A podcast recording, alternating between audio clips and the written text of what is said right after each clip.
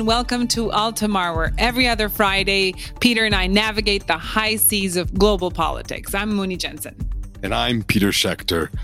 Muni, after a total reign of 15 years, Benjamin Netanyahu is no longer the prime minister of Israel. It's almost hard to believe and get your head around that. He's been such a fixture in this country's politics, seemingly unbeatable. It doesn't matter whether he had charges of corruption or he had this role in deeply polarizing Israeli society. After four elections, he was toppled by what I don't know how to describe it other than to say a pretzel coalition with parties that range from the left to the right. There's even an Islamist Arab party mixed in. It's such a mix of a coalition. And the news creates a sense of relief, but also a great deal of uncertainty. And today we're going to try to understand what this new government means for Israel, a country I've spent a lot of time visiting, working, and living, and where I have family and friends. And we'll also discuss why did Bibi fall and what this transition means for Israelis, for the Middle East, and for the world.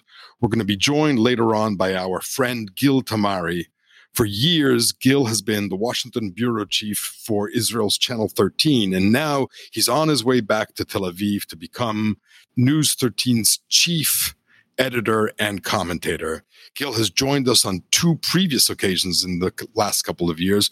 One of the episodes was called Israel's Endless Elections, and the other one was called Bye Bye Bibi. But this was a year ago. So you can imagine that this is not the first time that we're talking about Netanyahu's downfall. And yet here we are. It actually happened. And he's gone down kicking and screaming. He's refused to give up his position of power, holding on really tightly. He's using Trumpian claims of election fraud, warnings of the dark presence of the deep state, and calling for protesters to fill the streets to fuel his claim. There's also a big violence risk associated to those claims. And he and his supporters have launched relentless attacks on the new government, calling former right wing allies traitors, accusing them of being both far left or, and bending to Arab interests.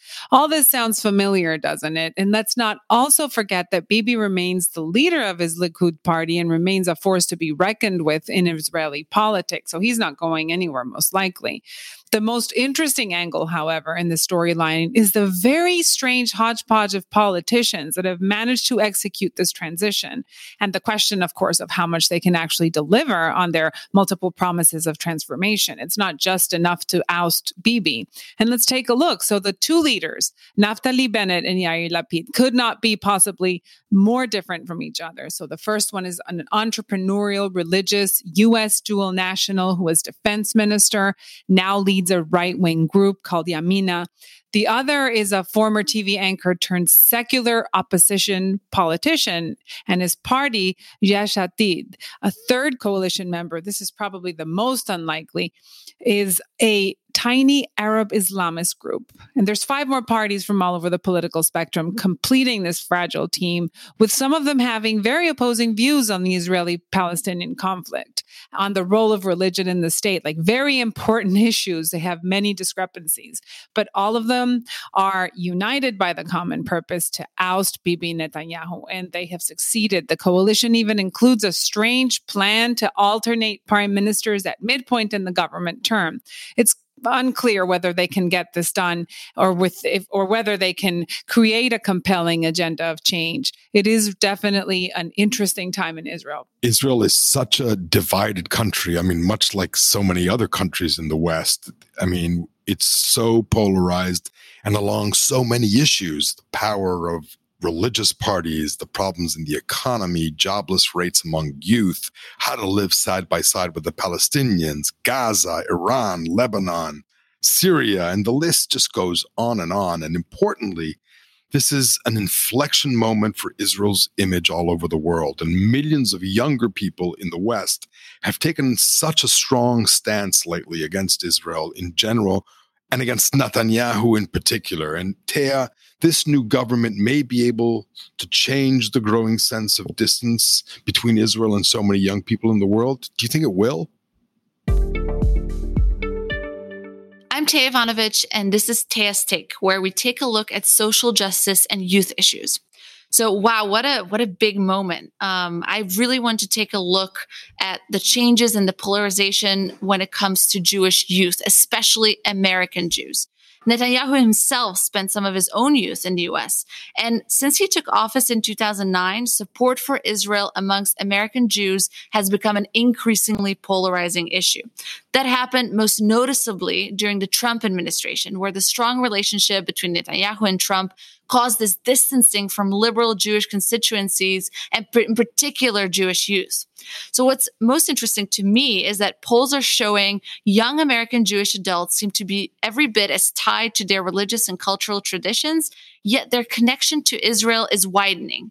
And this decline seems to be very much to have occurred in tandem with Netanyahu's policies. Two thirds of Jews aged 65 and older say that they're emotionally attached to Israel, compared with less than half of those under 30. Young American Jews are also less likely to say they have a lot or some in common with Jews in Israel. There's a lot of Jewish Americans that identify as Democrats or lean towards the Democratic Party, seven in 10, in fact. And more than half of them gave negative ratings to their own government, to um, Israeli Prime Minister Benjamin Netanyahu. So, my question is can the new government revert this decline? So I'm really looking forward to your conversation with Gil Tamari, Peter, and Muni. And I'm very interested to hear his thoughts on how American Jewish youth view Israel these days and post Bibi. And listeners, I really want to hear what you think. Let us know by tweeting at Altamar Podcast. Taya will definitely ask him this because I think it's a key issue for U.S. Israel relations. And we're so pleased to welcome Gil Tamari, a true expert and a sophisticated journalist. Gil is until August the Washington bureau chief for Israel's Channel 13 News and is one of Israel's top news reporter. He's currently moving back to Israel to become the chief international editor for News 13. Gil has worked for Israel Broadcasting Authority, Israel Public Radio, and as anchor and chief editor of Good Morning Israel. Gil covers a wide range of Middle East issues and conducts exclusive interviews from the United States. During his career, Gil Tamari has interviewed the Clintons, the Bushes, President Obama, as well as so many of Israel's prime ministers. Now, Gil, this may be your last visit as the Washington correspondent to Altamar, but we want to continue bugging you for your words of wisdom when you're in Tel Aviv. So, Gil, welcome back to Altamar. You are more than welcome to do it. And uh, I'm very happy to be with you again, Muni and Peter. So, I, I guess the first question I have is it all happened in the end so fast because after so many elections and he was kept on hanging on and somehow he was still the prime minister and now it just happened so quickly. How, how did Bibi's end occur this fast? I think uh, I still remember the first time you hosted me on your podcast a bit uh, over two years ago, I think, just before the first election cycle we had in Israel. Uh, we didn't know then that Israel will dragged by Netanyahu into four consecutive election cycles in these two years, crazy two years that we had. So, in this respect, Israel now, uh, Peter and Muni, is better off uh, without Netanyahu because it is very clear for the last two years that even though Netanyahu enjoyed the highest support in the Israeli political system, and even though he's uh, the head of the largest party by far uh, in Israel, he cannot. He simply cannot have a majority in the Knesset. And the only reason he cannot have a majority is not due to ideological matters, uh, uh, but because of his personality. He cheated and lied to so many politicians uh, that now uh, no one actually believes him. Uh, no one believes his promises. Peter and Muni, he will promise you the moon and the stars. And believe me, I spoke with him many times. He is very convincing. He is very convincing, but he will never deliver unless it is in his own benefit and his own uh, favor. And that is the end of Benjamin Netanyahu. That is the only reason uh, we saw, uh, we see him right now ousted uh, from uh, from the Israeli uh, prime ministry. So, you know, I guess the second question on everybody's mind after him being gone is what is this new coalition? I, you know, it, just earlier in the podcast, I called it a pretzel government. I mean, it goes in curves and in to the left and to the right. And so, is it going to be able to govern? Will it crumble? Is it going to turn on itself? I mean, what what what how does this coalition survive? This is uh, the million shekel questions.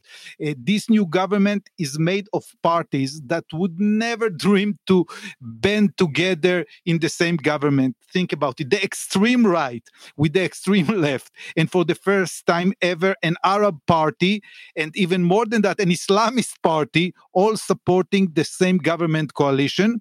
What unites all of them is the anti-Bibi agenda, or in other words, the rationale or the desire to clean the toxic political environment that Netanyahu created in his 12 long years in power to stop the incitement, the delegitimization campaign that he's doing for certain groups and certain mechanism and the organizations in the Israeli society and in the Israeli democracy uh, that Bibi is conducting in order to uh, actually fortify his political power. But can they survive?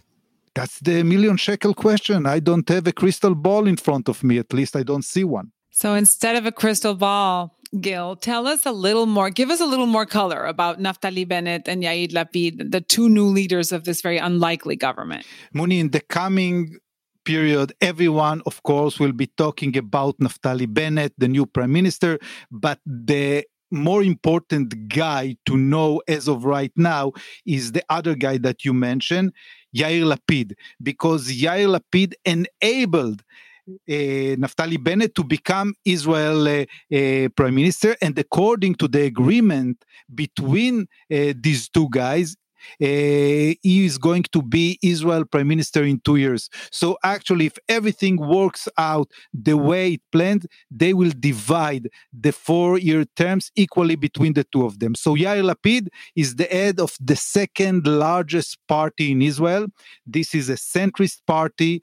Uh, its uh, official name is Yesh Atid. Uh, Lapid used to be an anchorman in the Friday night news show of one of the Israeli channels channels. He's the son of the uh, famous uh, uh, right wing journalist that became a centrist and anti religious politician about three decades ago, Tommy Lapid. And the Yair Lapid agenda, like his father agenda before him, is a secular agenda and liberal when it comes to the daily life in Israel, but is more hawkish when uh, uh, when it comes to, for instance, the Palestinian issue. It doesn't rule out the establishment of a Palestinian state, for instance, uh, but is also saying that uh, uh, he will never accept the division of uh, Jerusalem.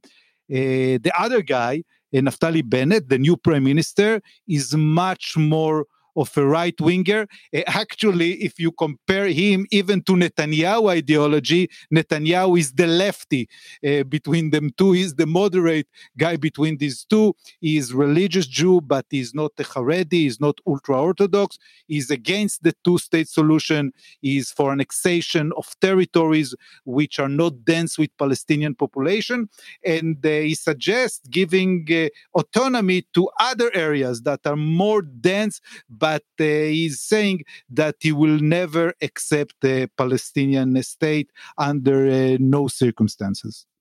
So they couldn't be more different. And we haven't even started talking about the other parties in the coalition. So, how and who will be able to measure the success of this government? What, what does success look like? And what would you look for to see if this very strange experiment is working? Great question. Success metrics in the post Netanyahu era actually are very modest and very simple. I'll give you some examples.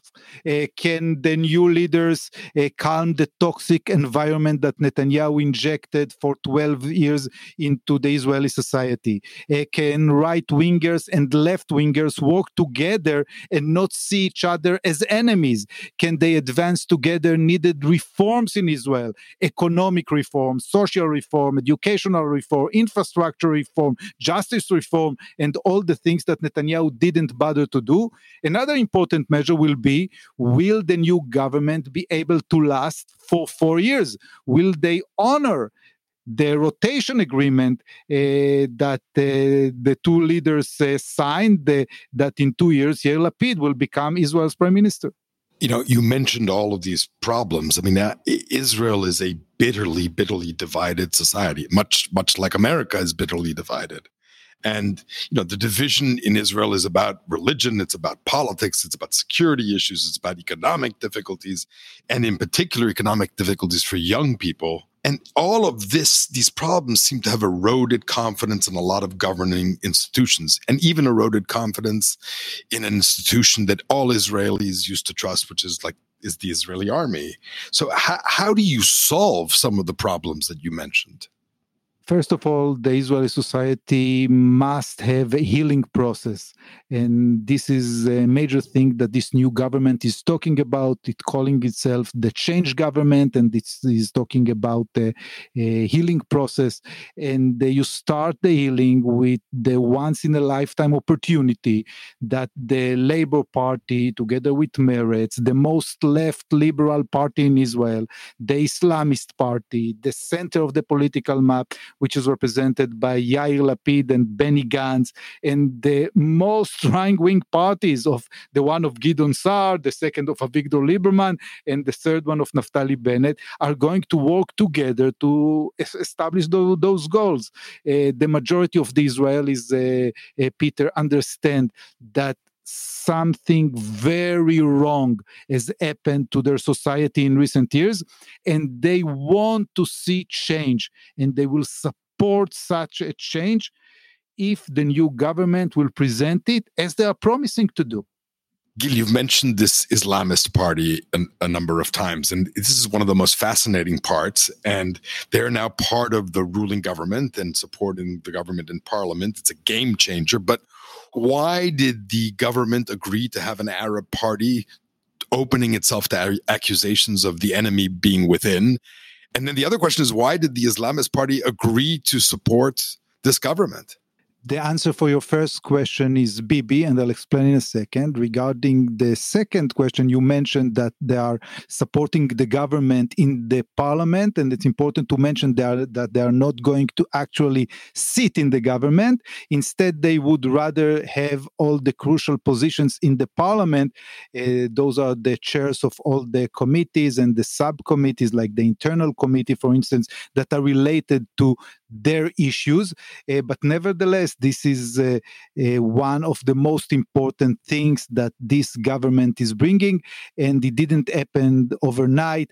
Mansour Abbas, the head of the Islamist Party, is quite a character. He's a dentist by profession and he's a very practical guy. And for the first time ever, the Arab minority in Israel has a leader that leaves ideology aside and looks where he can advance the interest and the needs of his constituency. Uh, up until now, Arab parties uh, held into certain slogans and principles, but never came to uh, realize that sometimes you need to hold your breath, take uh, uh, the plunge, and start working from within the government to improve the livelihood of the Arab population, which is far behind the Jewish population. Uh, so you can only do this, of course, from inside, from a position of power and authority in the government, and not from the opposition's uh, far benches in the parliament. And this is the way Eh, that these changes happened. And by the way, Abbas already started in the last Netanyahu government to work with Netanyahu and to give practical solution to the daily problems of our population, especially in the Negev. And uh, he first uh, dealt with Bibi. He tried to be part of Bibi coalition, but uh, Bibi was his uh, first best. Uh, but when it didn't work, when Bibi wasn't able to form the government, he went with Bibi's list of promises to Yair Lapid and to Bennett and got from them exactly the same thing that Bibi was willing to give him.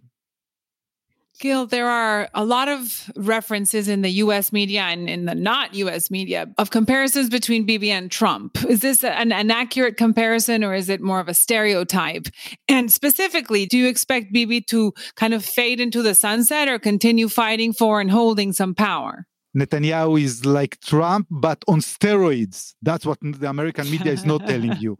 In the last five years, there, I don't remember even one trick from the Trump playbook that Bibi didn't implement in one way or another in Israel. The difference is that Bibi is much more sophisticated than Trump. Uh, his latest trick was to claim, of course, that the election was stolen from him same words that uh, we still hear from Trump.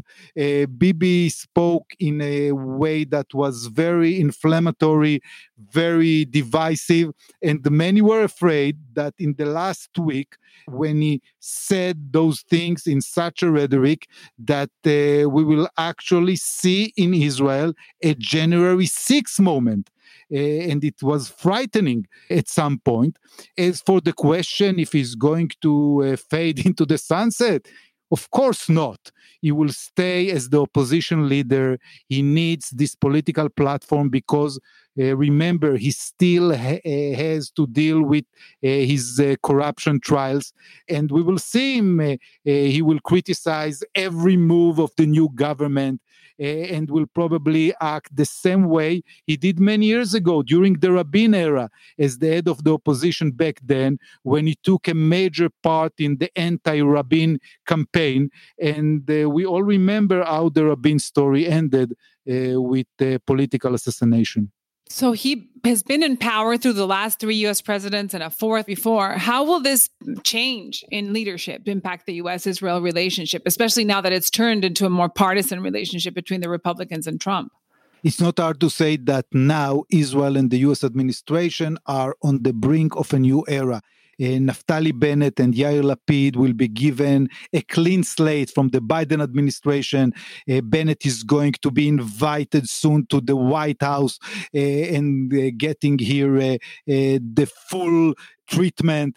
Uh, Yair Lapid, uh, as the foreign minister, will be invited to Washington a little bit later. I think the Biden administration will try as much as it can not to pressure uh, the new government. Of course, they will not welcome, for instance, massive building in the West Bank.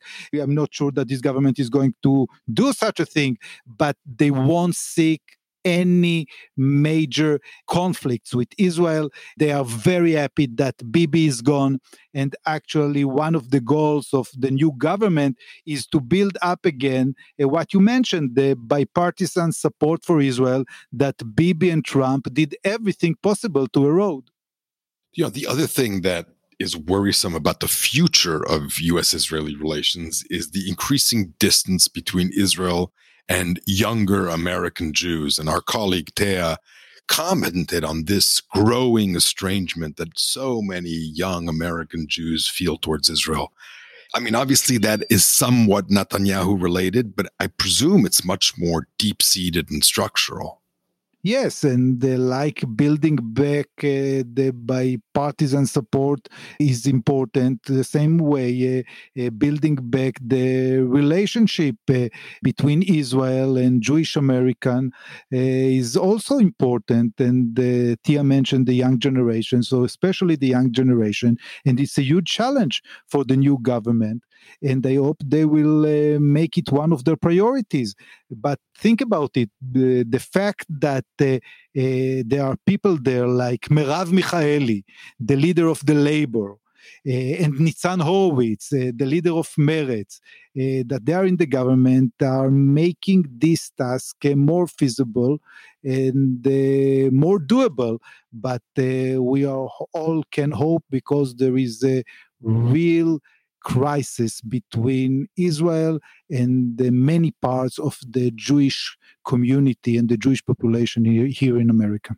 Gil, last last question. We're running out of time. What's the new foreign policy of the of this new government? China, Russia, Iran. What are we going to see changed? First and foremost is the strategic alliance with the United States. Uh, you cannot compare it in any way uh, to the relationship that Israel has with China or with Russia. With China and Russia is more solving problems on the ground, tactical issues. It, it is nothing which is strategic. So the alliance with the United States is number one. And of course, the Iran issue, because doesn't matter if it's uh, Bibi or if it's Bennett or if it's, it's Lapid, it's a matter of consensus in Israel that Israel has one existential threat, and this is Iran. And the policy towards Iran, and no matter who is in the government, will actually stay the same. Israel will keep building, on one hand, capabilities to deal with the, the Iranian threat, no matter what is happening, and not counting on anyone else. On the other hand, uh, we are not likely to see any public confrontation over this issue like the one we saw uh, between Netanyahu and Obama. This is not going to happen. Gil Tamari, thank you for joining us on Altamar. We wish you a healthy and safe return to Israel, and we'll be bothering you when you're there. Thanks so much. You are more than welcome. Peter, Gil is very excited about a world after Bibi. What do you think? Do you think this government is going to hold? Look, Gil is the person who has, I've heard, who is most convinced of the possibility of this government holding. And I mean, he listed a number of things, of concrete things such as infrastructure and healthcare that I think really is, I guess, the key that Israelis feel that there's a government finally that is not bent on inciting polarization, but that is actually trying to figure out solutions to issues. And I think that's the key to this government. The problem is that you know there's so much room for disagreement between these guys and they're a bunch of old foxes and so you know they're all going to be out to sort of nip at each other's heels and cut each other down and and you know saw saw the floor around them so i'm cautiously optimistic but you know the day that this thing implodes I certainly won't be surprised. See, I'm more skeptical. I think as the public is now kind of united against Bibi, when these people start to govern and all over the place in terms of ideology, one thing goes wrong and they're going to have the public turn against them. So hopefully that won't happen, but that is definitely a risk. Coalitions are risky all over the world, even in countries like Germany. So I'm a little skeptical, but very interested to follow the story. So thank you for joining us on Altamar. You can listen to us wherever you get your podcasts on, and don't forget to rate and review us on Apple Podcasts. We'll see you next time.